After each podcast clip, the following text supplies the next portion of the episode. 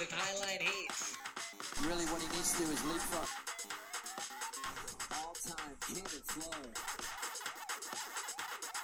Takes a big high line drive down the line. You have entered Power Drive. I, I, I, I, I, I, High, high, Highline Surf Podcast. Ah, now. Ah, we're I on. live? Are we live? Oh, yeah, we're good. We're on. We're good. What's going on, Alrighty. Boys? Hello, Brett Bretson, Brett Bretson, and That's- Nick Nickinson. Is that what we're going by for, for the year? Brett Bretson and Nick Nickinson? Can I choose again? yes, by all means. Then Luke, Luke Lee. Lukewarm Luke. I'm cool with that. Yeah, lukewarm Luke. That'll stick. Yeah, something like that. Anyway, good to be home. Great to be home. What uh, what do we got to chat about today? I reckon we kind of run through how that CT wrapped up and talk some smoke on industry. Seems to be imploding right now. It's kind of an interesting little subplot to the surf community going on right now. And then have a look forward to where we think 2020 and the world of surfing is going to be at. It's gonna go next level, according to the WSL. Well, we have Oprah Winfrey's guy at the helm. Yeah, He's going to be dishing out cars apparently. Dish, dishing out jeeps. I mean, can we start there in industry news?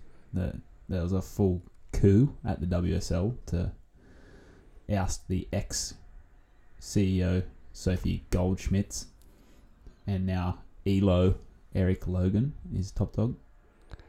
Yeah, what um, what are what are the mechanics behind that? What is like what did Sophie do, and and why why is Eric going to be so much better? Well, Eric surfs obviously. It's a sub. start, a sub. Yeah, he's got the best interests of the sport at heart. He looks like he's a rabid foiler. He, he's the dude that rolls out on like a 10, 6 or 11 foot sup into your local lineup and then just whistles you off one and goes straight. Uh, do, do we think having a new CEO is actually going to make a change? Is it going to make a difference? No. No. no. Short answer no. Short, short answer lo- no. Long answer no with way more zeros. Uh, Are we just we're just in a t- shit talking part here. You- I, it's not going to make any difference, but what could make a difference is that they're doing basically a rehash of Blue Water High, and now two people get a free ride. Did you guys see that? That's ultra weird, hey. What do you guys think of that one? fuck, you'd be spewing if you're on the QS. Like if you were one of the Gudauskas brothers plugging away for ten years, and then old mate gets a free ride over six months. Yeah, I would agree to that. Pretty.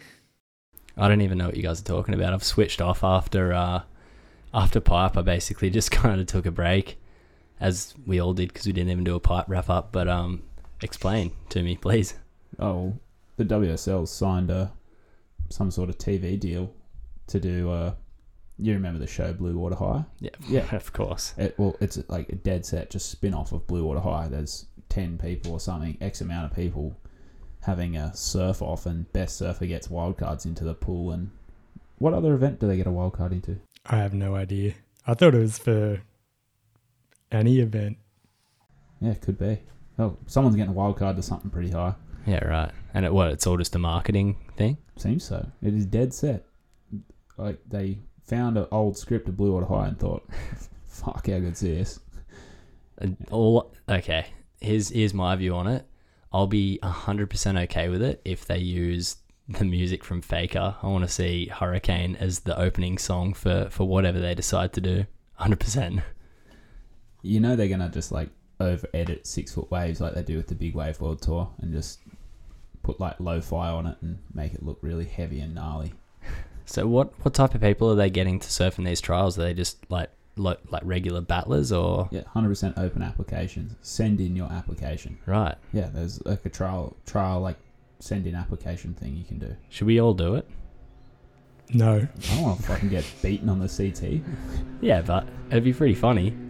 We need to do it just to boost our podcast. All right. What what what heat score do you reckon you boys are getting out the pool? Like yeah, left and right combined total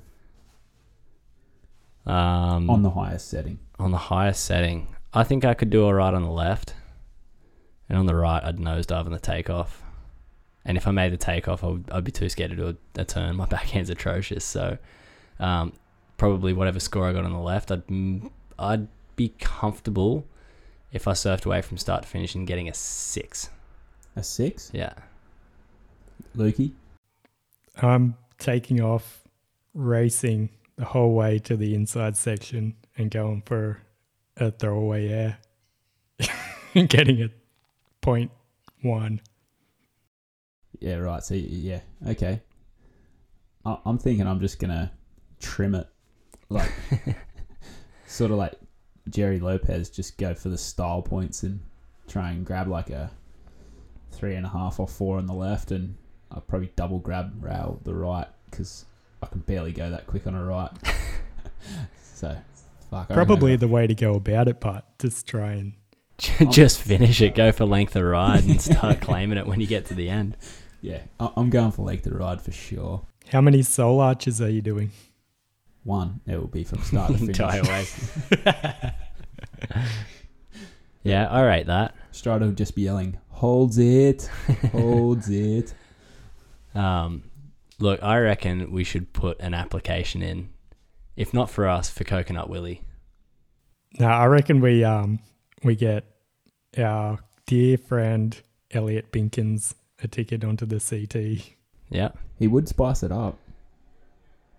All right. That's that's the campaign. How do we do this? I'll- We'll look into it. two zero two zero. Two zero two zero. Start the hashtag Yeah. stinkin' binkin for wildcard. Yeah. All right. Sounds good. So, um, apart from this weird like blue water high wild card thingo that they're doing, is there any other changes they're making, or is it all just from from what I've seen with Elo?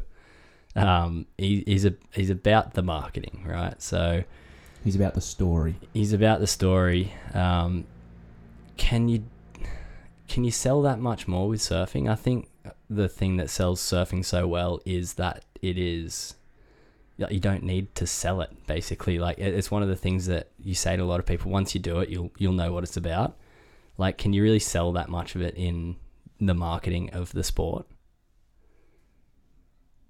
No one gives a shit, do they? i don't think so I mean, Pe- they- people that support the sport now don't give a shit Okay, I, I didn't have any time off, so I, I read two articles, and one was saying their Instagram's up 700% or something this year, mm-hmm.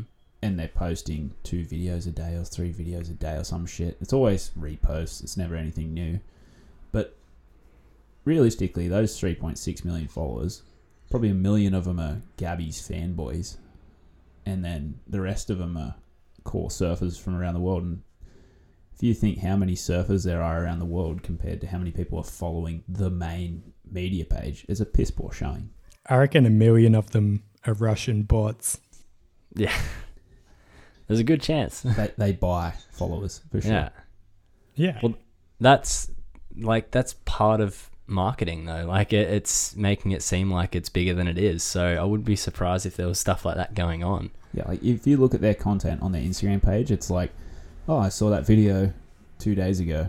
Uh, I've already seen it. It's it's rare that they put up something that you haven't seen already, and that's a core surf fan. So, I mean, they're really playing for the for the non-core surf fan, and I guess that's where they see money and expansion. Hmm. this is the whole surf industry's downfall is thinking that we're going to get a market outside of the core surf industry that fall in love with surfing. And it's fucking side products that come with it. The core market is all there is. Stop Yeah. fucking wasting your time with this mythological mainstream mass bullshit. Play play in your fucking lane. Well, the the problem is trying to achieve the growth the growth that you know they the entire industry was having in the sort of early to mid 2000s before the financial crash, mm. right? Like where even when you look back at that, was that breaking into new markets or was it just the core kind of getting bigger and bigger? I think it was all new and exciting though. Like like surf fashion was sort of like what the active wear of today is. Everyone wanted it. As Derek Zoolander would say, it was so hot right now. But now it's just fuck. Everyone's wearing active wear. Like I'm sure we're going to segue into this when we start talking about the implosion that's occurring right now. But like the time sort of sailed on surfwear at the moment, and until the next innovation, it sort of will keep sailing past. It's not necessarily a bad thing. Like everyone's going to keep surfing, but yeah, apparel and clothing wise, it's sort of done. Yeah, well, uh, that's the thing. Like, there's more and more people in the water now. Like, you see it, you know, in your major like surf like places like on the Gold Coast in Australia, um, and even places like where we live, where it's a bit further away. It's been getting more and more crowded. You'd think that would translate to bigger sales within the surf industry, but it seemed to have just broadened itself, and it's not just your major three labels now. It's it's just being so diluted with all this other stuff. And like as the WSL, how do you approach that? Like you you're looking at your target market basically and seeing how wide ranged it is. Like how do you sh- like strategize for that? Yeah, who knows? It's it's a lifestyle sport, which is the biggest difference between surfing and say running or golf or tennis. Um, people get into it for the lifestyle. They like being at the beach, but to actually then invest your time into watching events, if you if you're not competitive about surfing, why why would you care about the events? I reckon if WSL just sort of went back and played in their lane a little bit and just sort of almost went back a little bit more core and really appealed to all the guys that w- were into it and, you know, got guys that are on the fringe back into it and, and watching competitive surfing, it would be just as successful. I mean, they've tried that before and it didn't work, but they were also, like, they obviously can't have everywhere being a dream location. I, I think the WSL do a pretty damn good job, but they're definitely just trying to sell it out to the mass market, and sometimes that gets a little boring to watch. Yeah, is is that the thing though? Is it if you looked at the numbers and like you, you mentioned the Instagram before and how up that is in, in all its activity and um, I don't know what the figures are on like the live stream and, and all the web side of things, but if you said that to someone at WSL, they'd say, "Look at this, we're getting more people looking at the sport." Um, or is it just as somebody who has watched it over such a, a long period of time, it's just kind of the you don't like the look of the sport as opposed to, you know, you, it's okay to see it grow, but you want to see it grow more organically and not be as forced. Yeah, I think everyone comes from that core background almost where everyone just wants to see it almost like back on the Dream Tour days. But I mean, the WSL, you you got to understand in this day and age, you've got to be a little bit played out. Like that's just part and parcel of it nowadays with all the saturation and you know competition in the in the marketplace. So Yeah. totally don't mind what they're doing. Just sometimes I wish they had you know like that alternative core podcast or, or something that just really appealed to the, the true fans of surfing that have been there from the start. Yeah, because I mean, when if you look at if you look at other sports, there's only like out of the other major sports, you can't see many of them continuing to expand. Um, like it, it is, I think they already know their market, and they've kind of been the same size. And like a lot of other sports that I've watched for a long time, they haven't changed a whole lot.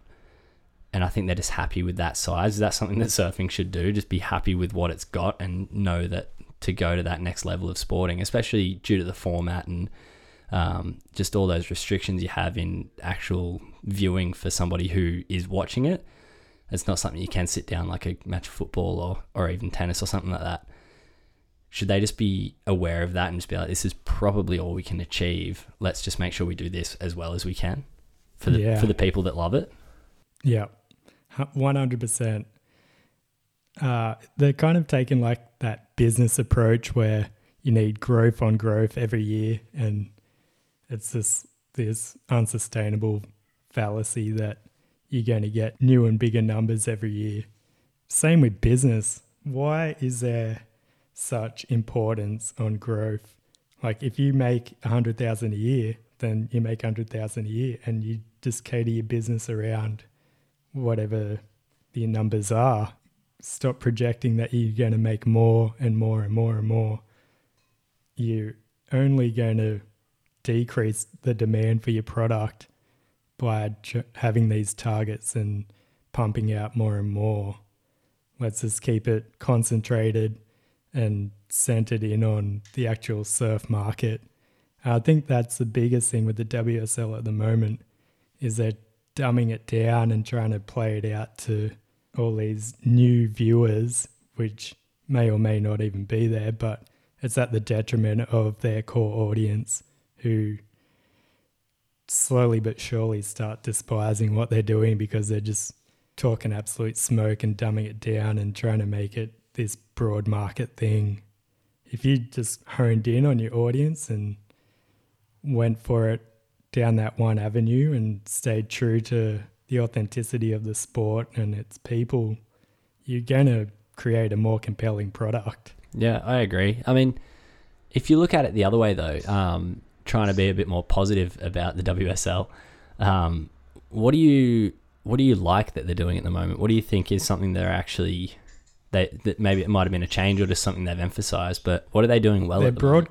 like how they get the events online, live, free to air, is insane. Like that is a big production, what they do, and that is just mind blowing to see where it's come from. Like I was a kid, and you had to wait a month after an event to to read about it in a magazine, and then it was like results up on screen, and now with the full broadcast, it's it's bloody amazing what they're doing. I reckon as much as like we're ripping on the WSL, this is probably a good segue into you know what the WSL is doing good right now is like, they can do whatever they goddamn well want. Like we're watching every other surf brand crumble, fall, or be sold right now, and and that's pretty hard work. So the WSL just doing such a amazing broadcast or whatever, just trying their best and still putting money into surfing, still having some faith in it. It's got to be something because I mean, Hurley just got sold, and scrapped nearly their whole team. Rip Curl, they got sold over this last little like break. Quiksilver and Billabong are under the same banner, so you know clearly there's not that much money floating around if brands are getting sold off. At least, I mean, they're still putting money in and still supporting somewhat of surfing, whether that isn't core or is it's a bit lame to some core guys. At least they're trying and they're trying to boost the sport and keep Yeah, people For involved and sure. Employed. I mean, fuck, what else are we going to do without the WSL at the moment? Like they're the last one standing, and if he sold, it would have to get scrapped or be pay per view or something. I think the formula's close. Uh, if you look at snowboarding, like I've been watching a bunch of snowboarding the last few days with the X Games on in Aspen, and the X Games formula is not far off the WSL, but I think they just there's a few little things that are kind of core to the extreme sports that are under that banner. I don't know what it is, how the X Games do it. Like I can't quite put my finger on it, but they they're doing something right, and the sponsorship structure is really similar to how the WSL approach their events with getting Jeep on board and all these mainstream sponsors. But yeah, it's it's just around the storytelling of the events and the the athletes. I just don't think you have to dumb it down too much. The beauty that they get though is a hundred foot kick is a hundred foot kicker, whether it's here or in Colorado. Whereas surfing, sometimes you get the shittest waves on earth, and then WSL has to try and tell us like sell the story from it, and and that's the thing that will always hold surfing back. It's it's never the same. It's it's it's like the best thing and the worst thing about surfing. It's never the same, but it can be really really shit sometimes and hard to watch, and they can't sell that all the time, Yeah, I, and they always fall over at that point. I reckon. Yeah, I think that's what a lot of the common viewers kind of stumble at is that you can watch an event and it's shit. They're not going to tune in and, and watch, you know, someone hitting a 100 foot kicker. For, for me personally, I love that about surfing that you can have different mm. waves and you'll have a different winner depending on what the waves are like. I get a bit bored of watching snowboarding and guys just hitting the same thing over and over again. The same with skateboarding. Um, I think the the big test will be the Olympics. Yeah. I think come you know the end of the Olympics, we'll be able to see really kind of the job that the WSL has been doing, um, because that'll be the exposure, and then that's when you might get the chance to get a few more people that might not have seen it because it's broadcast and it's Mm. out there, to see if people will actually go to to find it and see what it is and see if they can enjoy watching it. Um, because I think people might like it as a change to to a structured sport. Um, some as in some people might, a lot of people won't, and a lot of people will quickly realize that there's a lot of time just watching people sit out in the water bobbing. But um, I think that yeah, once the Olympics happens, that'll that'll be the big tester. That's probably the main point with getting broader audiences involved with surfing is that downtime where the surfers are waiting for waves.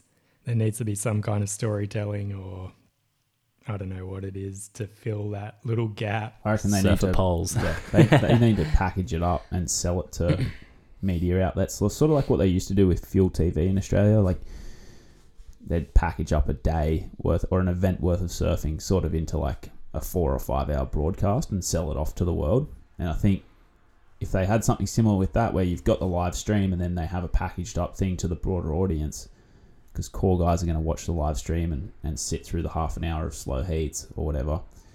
But then if there's that four or five hour package they can sell off and send out to the mass market, they can sort of tell the story really well and cut out all the downtime, make it seem a little bit more exciting than what it really was.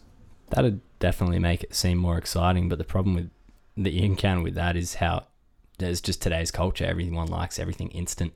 Yeah. Like even even if you were interested in uh, another sport, like um, I was doing this when the cricket was on. If I wasn't sitting there and watching the cricket, I would go. I'd Google it to see what the scores were, and then there'd be a highlight video there, but I wouldn't watch it because I already know the scores. You Mm. you kind of already know what's going on. I think that's part of the problem with with that packaging up and selling it on is that you get you know, people are going to look up the result before they go, okay, am I going to sit down and watch five hours of this or, or, or something like that? Cricket probably has the same problem. There's a lot of boring bits in between, somebody smashing a six or some wild catch. How how do they get by on that downtime? They have different formats. So, um, Well, surfing's going that way too. surfing is going that way, but for cricket, you've got your test cricket, which is more watched by your, your people that really love the sport, that are happy, that just love the spectacle and, and kind of the atmosphere and, and all of that. Um, and then they've got the shorter forms of the game, which is their idea of getting more people to watch. And from what I've heard in viewership figures, the, the shorter forms of the, va- of the game are a lot more popular. Um, and I think that's kind of what surfing's trying to do with the wave pool comps and, and kind of streamlining the tour a little bit, but it's not a different product. Air shows is one way to do it. Yeah, we saw Yeah. that with the airborne this year. That was really exciting. I was I'm really glad they're trying to do something to fill in that downtime and and get that sort of excitement out. But this is where maybe there should be like a, a surf off with the top ten surfers at the end of the year or something like that, you know. It came up a few years ago, but like that's where people can get excited. There's no downtime. It's all really good guys. It's all really intense matchups and and it can be over and done with within a matter of hours. Yeah, it's all it's all do or die stuff. It's not like having a, a no losers first round. Yeah, you watch two rounds of surfing to watch three guys go home.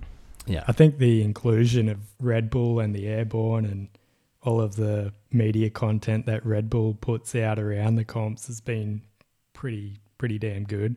Getting a lot more in depth stories with what goes on in the back end of the tour.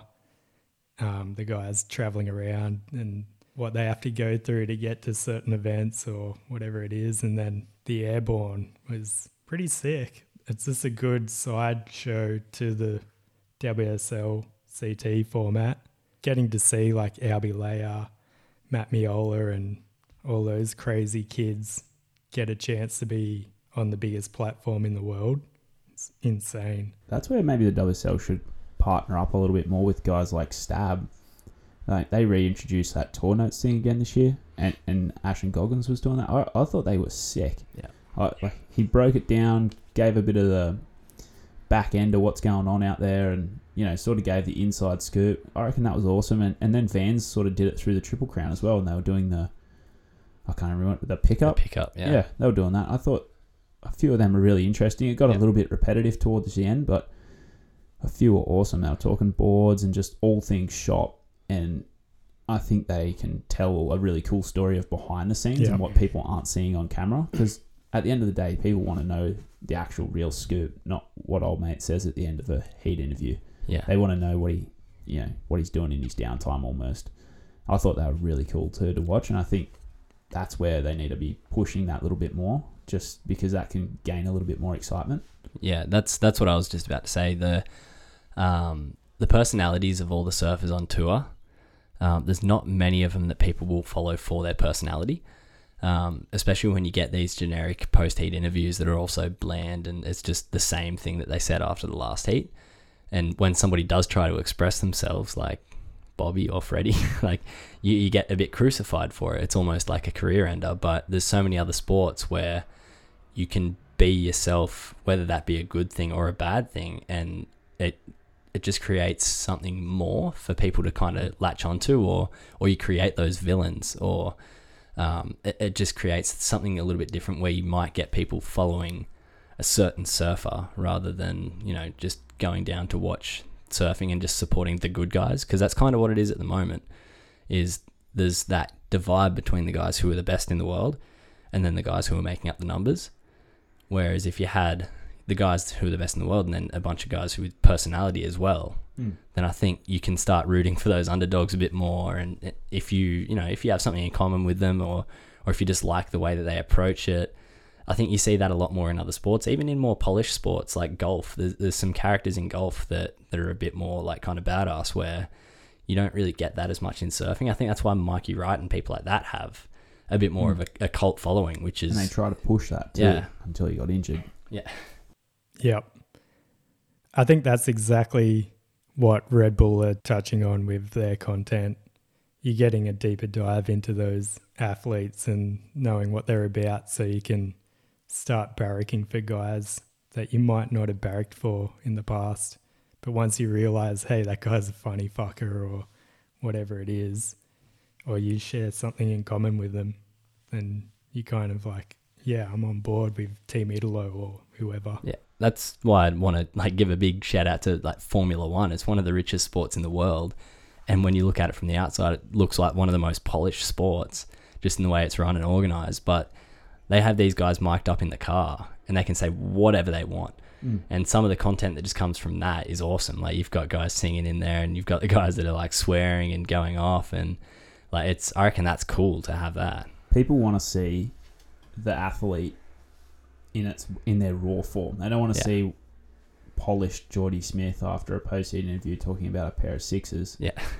They want to be like hearing him scream and getting caught inside by an eight footer and breaking his board or, you know, fucking with the other guy while he's out there paddling around him. Like that's what you want to see. And that yeah, you're right. In Formula One they do that really well. Yeah. And they almost Yeah. sell instead of the tour, they sell the surfers on the tour. Yeah, they don't that might be a way to go. F one does that, they almost sell drivers, not the actual tour of Yeah. you know, the events. Yeah, absolutely. F1 do such a great job at that. We kind of all got involved on the F1 platform last year and kind of fell in love with different drivers for different reasons. And that all comes down to their storytelling and what goes on off the track as well. Yeah, I mean, it, you use Jordy Jordy Smith as as an example. Everyone always knows that Jordy in comps is so different to Jordy outside of comps. Like, Yeah. you look at just the way that he surfs, but Stab in the dark. stab this in year. the, stab in the dark this year, and, and the last time he did it was so awesome just to see what he's actually like.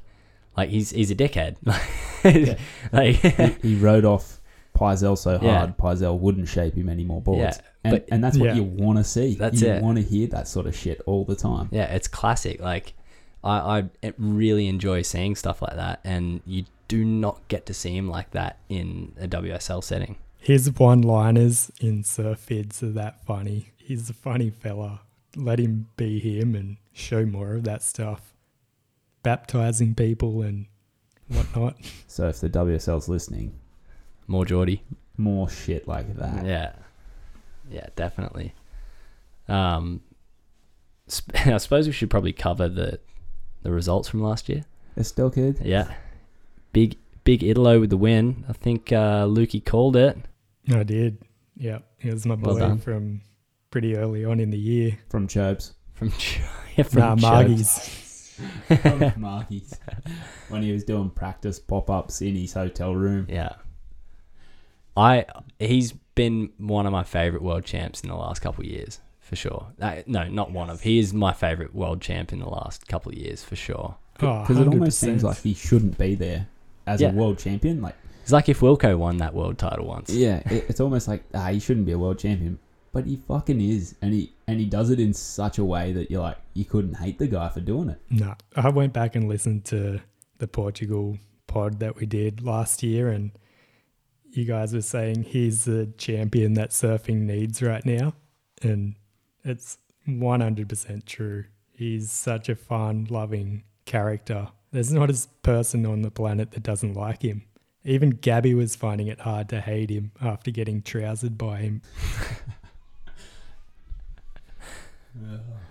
That's a good call. Yeah, I mean, we we were a bit worried about Gabby making a full blown comeback, and really the the best way for Italo to to win the title was to beat Gabby, and that's exactly how it went down, which was in the best possible form. too. Yeah. that was the best day of surfing I've watched in such a long time. Like pumping pipe down to the last heat, like fucking nail biter. It almost got to the point where you didn't care who won anymore. You were just like, this is the fucking best that could possibly come out of this, and and it was. That was exactly the script you wanted to see, and and it just went to show as soon as good guys started versing good guys you know, that top 10 started versing each other, that's when shit got really interesting and, Mm. and really intense rivalries came up. I mean, we're a bit late to the party, but yeah, we, we saw Gabby drop in on Caio because he'd done the math and knew he could win. Like,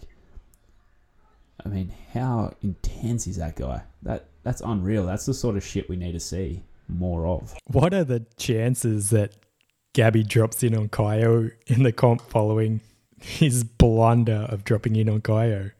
But this time it goes for him. Like, Yeah, what are the chances that that happens again? Far out. What a, that was a fucking power play.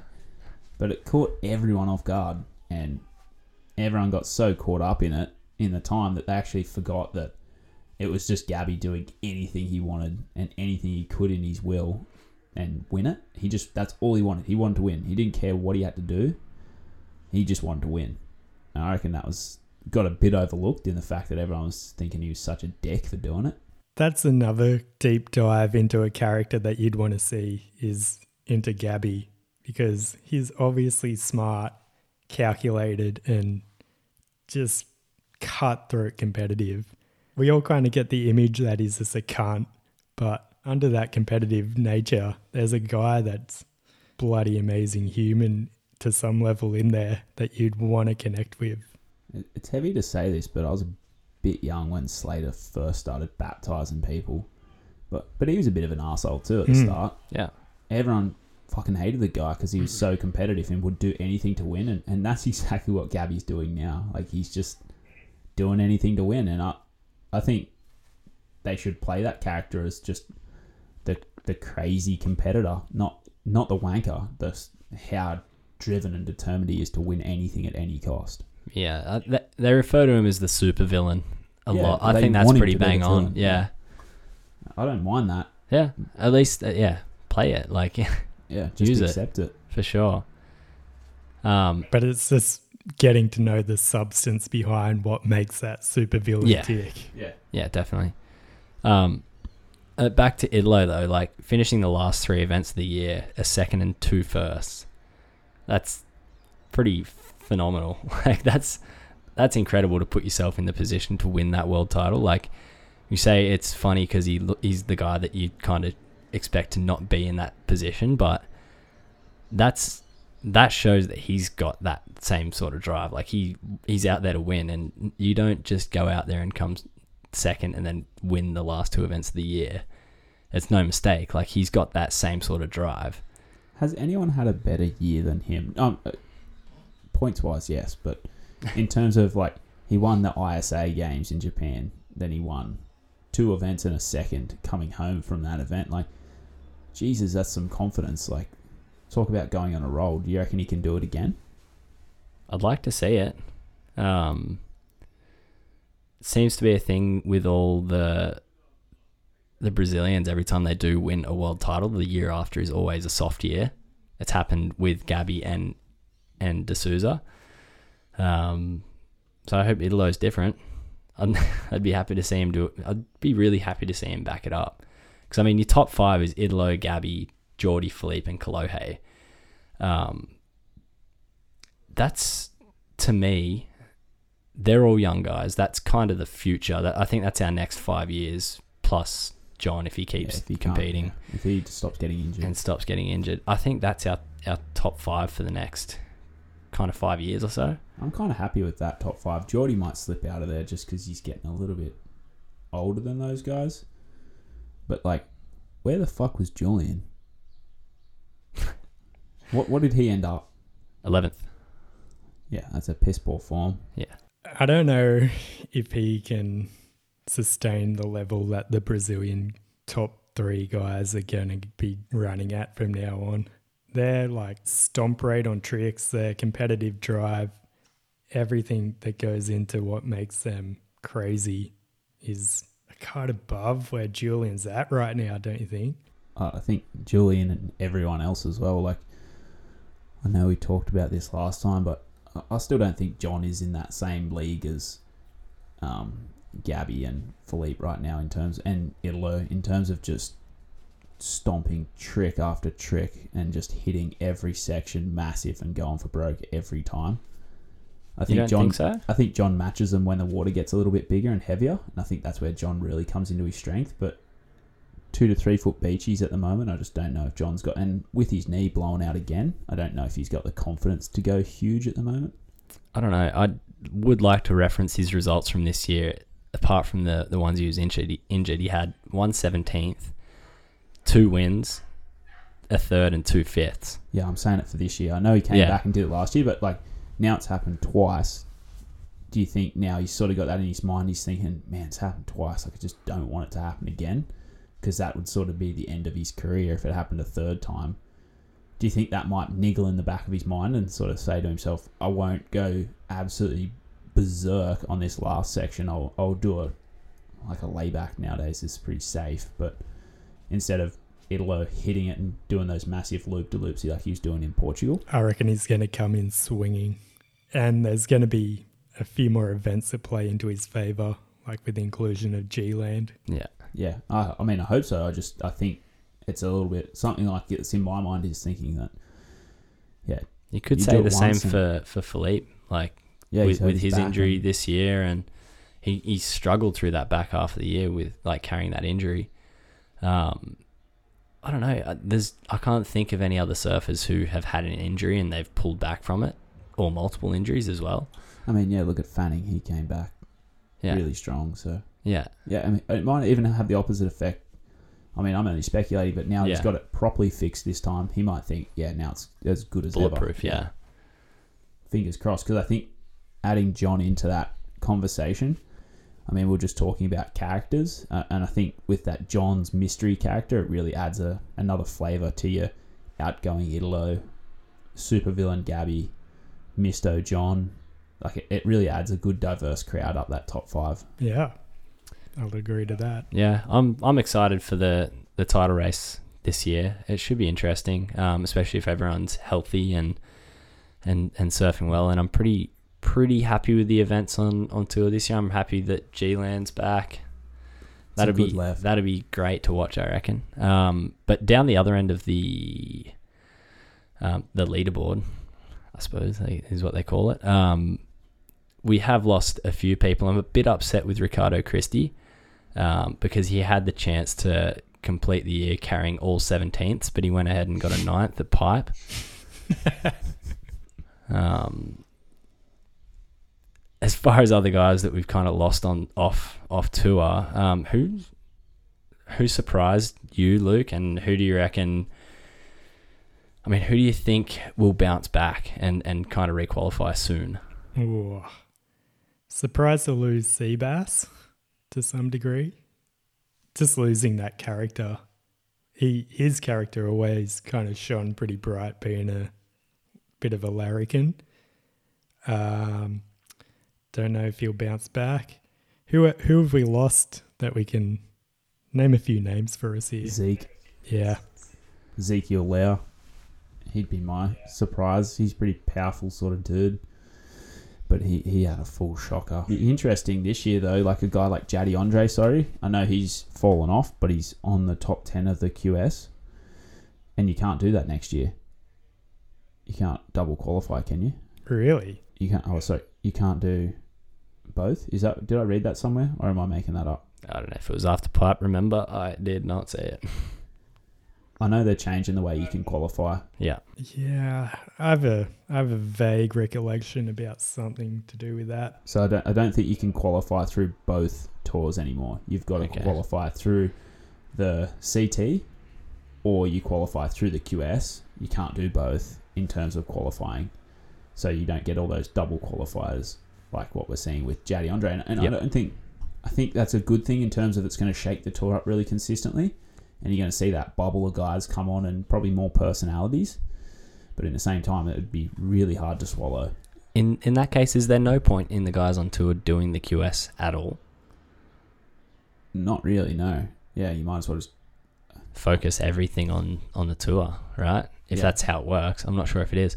Um, one one person that we lost that I had a bit higher hopes for, um, mainly just being the uh, I don't know another guy from Australia that I'd like to see qualify is Soli Bailey. Um, knowing how well that guy surfs, especially when the waves are good, he just seemed to be on the bad side of a lot of heats this year. Um, heats that went flat, heats that just didn't kind of cooperate with him. Um, I think it, he would be very frustrated just in in that run, knowing that he can kind of I don't know show the world what he's got a bit more than what he got the chance to. Um, I'd love to see him requalify, but I think it'll be a tough thing for him to achieve again. Um, but I mean, all the best to him on the QS. It, I know he's going to try and try again. Um, but yeah, I think that's someone like that is someone I, I would have loved to at the start of the year. We were talking about him doing well, and um, a bit of a bummer to see him see him fall off. He did start to loosen up in the back end of last year, but it was a bit too little, too late. But yeah, be interesting to see how he goes on the queue this year. I think it's going to be a, a lot harder on the QS this year for someone like him, coming up against a lot more of the younger crew from around the world. Brazil has a lot of good grommies coming up through the QS uh, a couple of, of Americans, and then just a random international crowd of hungry kids. Yeah. And on the QS side of things, qualifiers for next year, bit of a mixed bag. A couple of Brazilians, a couple of Australians. Um, the big man Frederico securing his spot permanently this year because he was an injury replacement last year, which is good to see. Um, you talked about Jaddy already double qualifying, and the same with Yago. Um,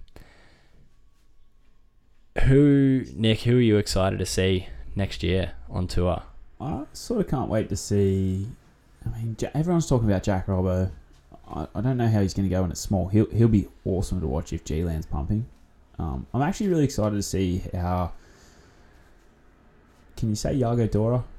Because he's already on there, but I think he, he really improved as the back half came through the year, and I think next year he's going to be a lot stronger. Mm. And I think the other guy is going to be um, Connor O'Leary with a second chance coming on. I'm really excited to watch what he does this time because I Yeah. think he's been dropped by Quiksilver, so it sort of means a lot at the moment. As in, ter- it's going to be his terms of, you know, it's going to be his income. So I'm really excited to see what Connor can do. I think he's got some strong backhand snaps. A lot of waves are going to suit him too this year. So yeah, if I could answer it just with one guy, it's Connor O'Leary, but Yago's my second pick. Just on Yago, did you guys see the B side clip he dropped? Yeah, he was ripping out that Hawaii season. Like every session, like he seemed to be that guy out pipe. He was fully next level. I didn't realize he was so good in big waves. That clip probably going to be the clip of the year. That was insane. A few weeks in into the year, it's a bit early to call, but fuck, that was insane. And that's just from Luke's Luke's already locked it in. just surfing around the events from last year. It must be tough for Yago to be that in form without a rashi, and then as soon as you put a rashi on, you're just wobbling. I think he's starting to slowly find it during the back half of the year. Had a good showing at Pipe.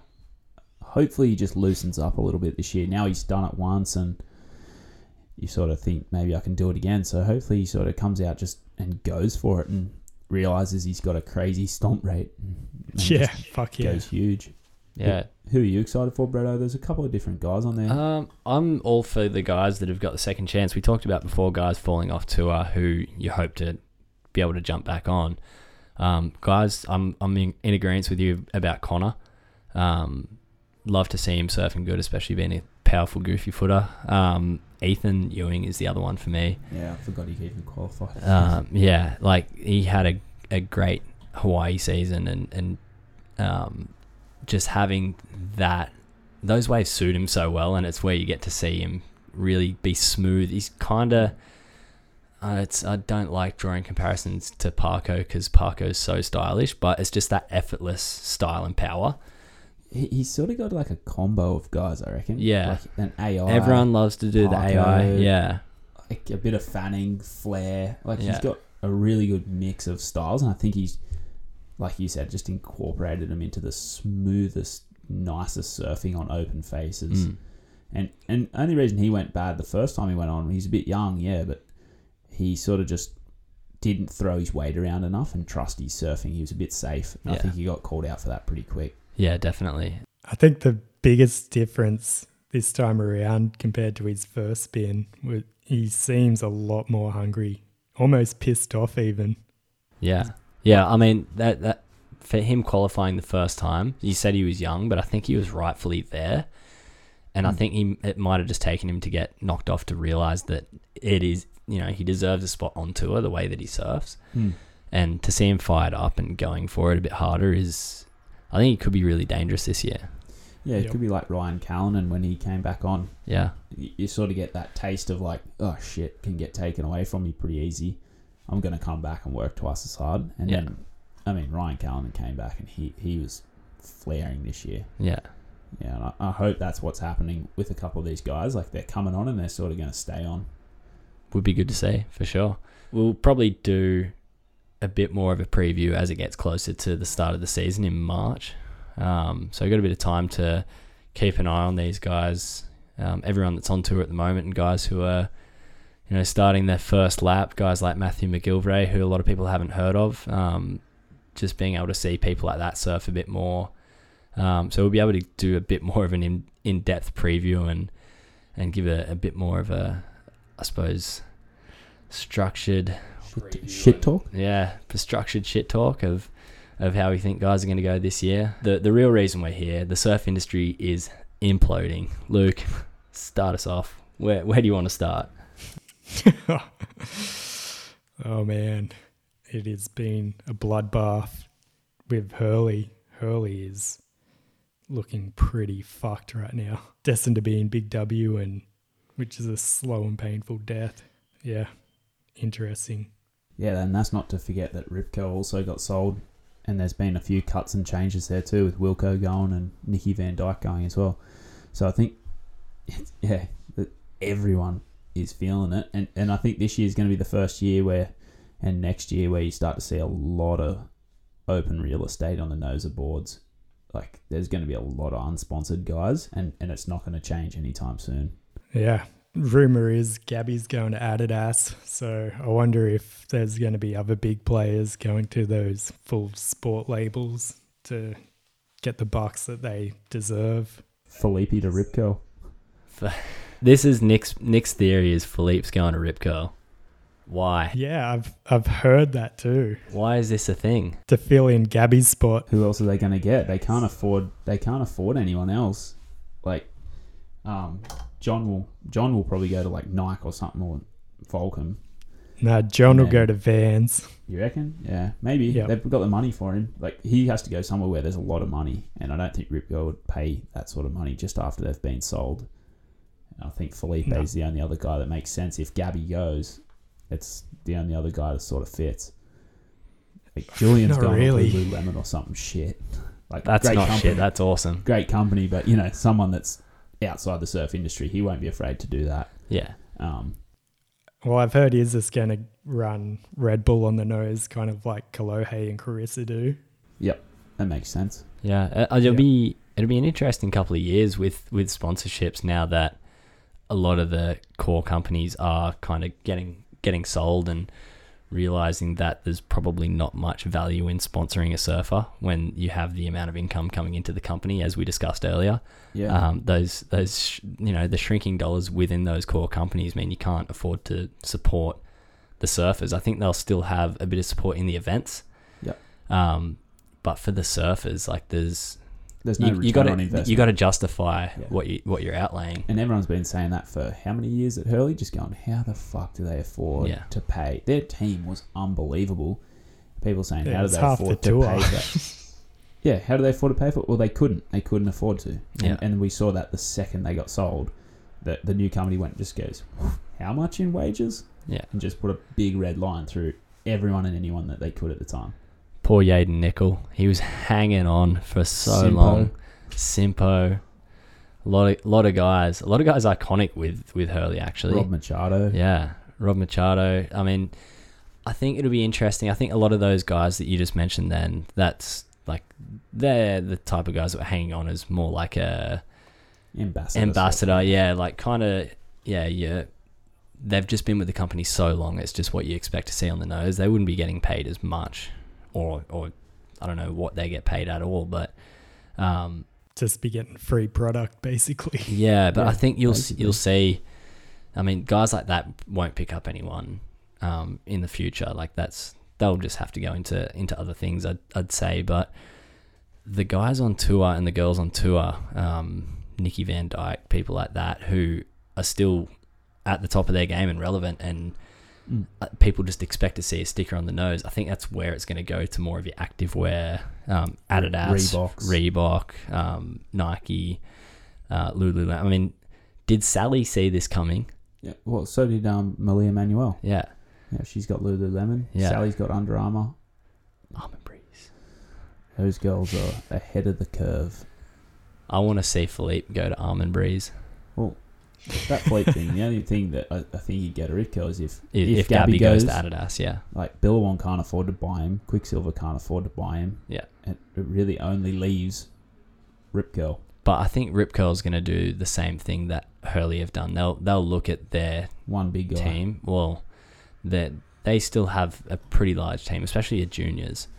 Mm. Um, that Rip Curl have tended to hang on to their juniors for a long time into, um, you know, the QS career guys like Davey Cathels and and I mean Wilco held on to him for a lot longer, Jacob but they Wilcox. they sponsor a lot of younger kids and and hang on to them for a long time. Whereas I think they'll look at that and start being a bit more cutthroat.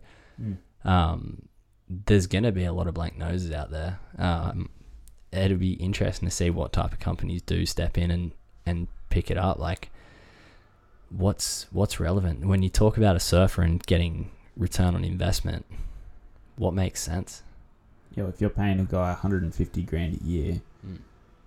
well, it, sorry, if you even if you just pay him 100 grand a year, he's got to bring back in 150. Yeah. Just just that one guy, and, and that's a shitload of t-shirts in this day and age when there's the saturation levels that is in the market.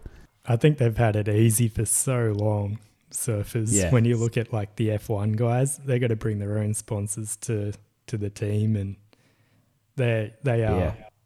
Doing crazy marketing jobs for those guys. Yeah, Whoever that- they I, I think on. that's where guys like um, are just going to have to realize that maybe they need to do a bit of a gabby and have 150 stickers on their boards that are all paying them 10 grand each. Like, just got to sort of sell yourself. Like, you've got to be and portray your character so you're relevant and so you're liked and, and have your own little place, like your own little niche in the market. The the opposite side of that is someone like Kersey. Um, Kersey, when he got off tour and stopped being with Rusty, um, he picked up other sponsors that weren't within surfing. Travis Matthews is a big golf brand that sponsor him, um, and he just ended up taking all the stickers off his board. He just runs a blank board, but it, it's just through association that people know that he is sponsored by Travis Matthews and stuff like that. Um, I wonder if that's kind of the way it's going to go, where you're only going to be putting a sticker on your board if it's paying big time instead of having a lot of them on there. Then, I mean, for something that's paying 10 grand a year, that's a tax write off to whoever's paying it to you, really. Hmm. Um, and I think that's probably what it'll be like, especially for the lower guys. I think they're the people that will struggle. Hmm. Um, I mean, when when you look through the prize money last year, guys on the QS, no one, no one in the QS made over hundred grand. Well, even on the CT, like your low level guys will make Yeah. 150 grand a year. By the time you take out your expenses, Yeah, it doesn't leave much bread left on the table. exactly. So it's it's going to be interesting, especially too. Like they signed that 10 year deal with WSL with pay and everything like that. So yeah, it's going to be it's going to be an interesting sort of world in the next five years once Hurley sort of chewed up and spat out and what sort of pans out across Billabong and Quiksilvers and all those sort of guys and who steps in. I'm Mm. sure there'll be brands that step in and overtake, but It's almost going to force the format of the CT and the QS to downsize exactly like what we've been talking about over the last year of having a smaller pool of athletes and making it more cutthroat. yeah. Dudes can't afford to be on the CT, so they need it to be worth their time if they're on there. Well, yeah, even the QS, how many QE guys are going to get cut from teams and not be able to afford to do it and just realize, fuck, this was a long shot anyway, or But realistically, outside that top, like we just talked top five, but let's let's say top ten guys.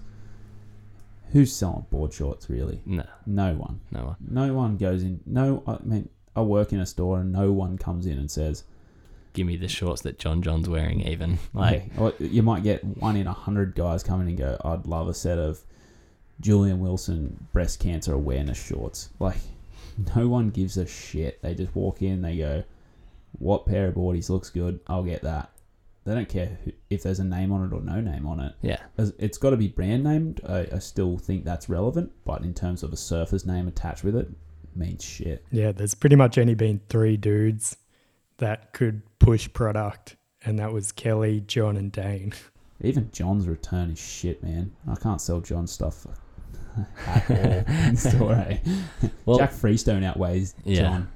as as the High Line, who who are we sponsoring? Like, who would you actually see value in in putting money into that you could realistically afford as not being a big brand that's going to spend millions? It's hard. I, I think Is there value in any sponsorship? I think actually Rusty's deal with Wade Carmichael was a good call. They wouldn't have paid much for him, and he's he's got his own little sort of marketability. He's got his own little style and individuality, and I think they can make him fit with their brand. There's definitely value in sponsoring athletes. As soon as the brand stops sponsoring athletes, they're going to become so irrelevant to the surf market. Like if Billabong drop their whole team, fuck, Yeah, you you're going to be pushing shit uphill at that stage to even think about marketing and putting product out there. Who who do Kathmandu sponsor? Bear Grylls. I have no idea. they do a lot of that product placement sponsorship. Yeah. And Yeah. if, if they're the companies that are, are taking control of the core Yeah. surf companies, is that what it's going to go to? well, even with like your Patagonias and stuff, a lot of that to- of the time they've got athletes, Hmm. and but there's a lot of product placement Yeah. within you know movies and everything like that. And I think that's an avenue that you could see moving forward. Is is more instead of individual surfers being sponsored, there's more product being placed in obvious areas. I mean, Hurley with their board shorts at the Olympics. Yeah. It's just a shame Hurley's gone to shit. It means nothing now. But if Billabong got that and they continued down the surf industry line, I think that would have real value because Yeah. you think of the actual audience that's potential for those. It's the whole world. Yeah. They go, oh, they're Billabong board shorts and they they must be the best ones. And and especially in a format like that where branding's actually not allowed to sign that ex- exclusivity and be in that sort of arena, I think that's something that would be worthwhile. I think it's on these brands to do exactly like we were talking about what the WSL needs to do, and, and that's to tell the story of their athletes. I've been watching a lot of videos from Patagonia and North Face and other outdoor brands, and they will do pretty much an in depth movie on an athlete climbing Mount Everest or whatever bloody outrageous thing it is. But it goes deep onto that athlete and their psyche, and it's not only product placement, but it's giving you an attachment to the athlete and, and to the brand as a whole. I just don't think the surf industry has done a good job at that. John did 12. How they did one off every event, didn't he? Yeah, that was sick. That was sick. Like that sort of shit. That's one player in the whole game, basically. Yeah. Yeah, but I agree. Those docos are sick. You need to give your athletes a platform to showcase what they've got. I think Globe were really smart back in the early 2000s with Dion having Dion TV and the way they got cut through with their product and storytelling at that time was pretty insane. Just through Dion being able to Yeah. be Dion. WSL could do it. They've got the resources. Yeah. They, they've got enough cameramen that they pull, pay full time. They can just film dudes when they're not filming in the event, basically. Yeah. Alternative content to watching people bombing out the back. That's That's good. it, Hey, we've gone we've gone full circle here. yeah. Well, We've solved the issue. well, I don't think we've solved anything. the WSL could be running those like snippets of that content in between downtime in heats kind of thing where hey this athlete's out in the water this is what they've been up to They just segue to Jordy in the jacuzzi. Baptizing people Sure. Yeah, maybe they just need more catchy little like segments like Jordy's Jacuzzi, where he just runs like a little podcast in in a sauna. Oh, we can make that happen. yeah, Oh, well. I think we've solved the world's issues, boys. I don't think we've solved anything, but it's good to be back. it's great to be good back home. Good talk and smoke. Um, we'll be back in a few weeks, right? I'd say so Yep. Yep. Try and do it a bit more regularly. I'll be away for one, so I'll see you boys in March. That's right. We'll we can talk enough smoke without you. I think there's a lot of QEs between now and march Yep. a lot of Q to be chatting all right we didn't All even right. touch on girls but That's next time. next We'll- time. Yeah, Yep. there we go. We've got an idea for next pod. excellent Wrap us up, Luke. what was that Thank, thanks, mate. I said wrap us up, Luke. okay see you. Bye